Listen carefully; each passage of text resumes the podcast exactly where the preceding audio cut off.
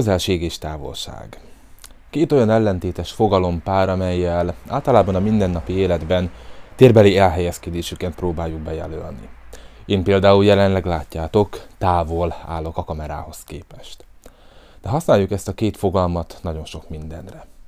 Van, amikor a földrajzi távolságot jelöljük meg vele, az, hogy fizikailag milyen közel vagy milyen távol vagyunk egymástól. Máskor a szociológiai vagy egyéb elhelyezkedésünket szoktuk így mondani, hogy távol áll egymástól. Megint máskor, hogyha a gondolatainkról vagy a véleményünkről van szó, akkor is azt szoktuk mondani, hogy távol állnak egymástól a gondolataink, vagy messze van, mint Makó Jeruzsálemtől. A mindennapi életben a közelség és a távolság fogalmát nagyon gyakran használjuk. Használjuk ezt az emberi kapcsolatainkban is. Vannak, akik közel állnak hozzánk, és vannak, akik távol állnak hozzánk. A Facebookon például talán ti is ismeritek a lehetőséget, különféle körökben lehet megjelölni, hogy egy ember közel vagy éppen távol áll hozzánk, milyen távolságot akarunk tartani tőle, mennyit lásson az életünkből, és valóban így működik. Akit közel engedünk magunkhoz, az többet lát az életünkből. Aki távol van tőlünk, az egy kicsit kevesebbet lát belőle. A távolságot nem szeretjük. Valószínűleg számotokra is nagyon idegesítő, hogy ilyen távol állok a kamerától, de szándékosan teszem ezt.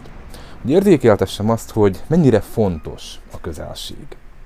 Tegnap arról hallottunk Mózes első könyvének a 3. fejezetéből, hogy az ember hogyan gáncsolta el saját magát, meg a saját maga életét, amikor beengedte a bűnt ebbe az emberi világba. És hallottuk Isten csodálatos ígéretét, amit eredetileg a kígyónak mondott az átokban, amikor azt mondta, hogy eljön majd az asszony magva, aki a kígyó fejére tapos.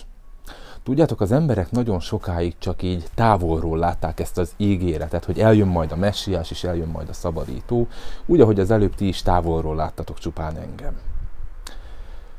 Eltelt sok-sok 100 év, mire ez a szabadító valóban megérkezett, és mi tudjuk, hogy Jézus Krisztusban annyira közel jött Isten az emberhez, hogy belépett ebbe a fizikai világba. Isten közeledett hozzánk. Ő volt az, aki megtette az első lépést.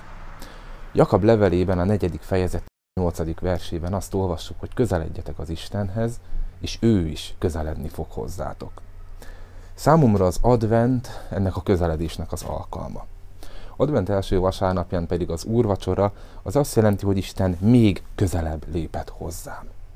Mert valóban azt tapasztalod meg, amikor megállsz ott az úrasztala előtt, hogy Isten odalép hozzád a szent jegyekben. A kenyérben meg a borban megtapinthatóvá, megfoghatóvá válik a mindenható Istennek a szabadítása.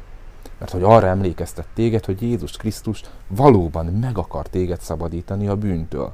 Ahogyan a tegnapi képen láttuk, egy új biciklit akar neked adni, amire fel tudsz ülni, hogy utána teljes életet élj. Hát testvérem, én ebben az adventben erre hívlak téged. Közeledj az Istenhez. És az adventi úrvacsorában, otthon, ott az asztalnál ülve, tapasztald majd meg, hogy az Isten közeledni fog hozzád. Legyen így. Isten áldjon. Áldás békességet.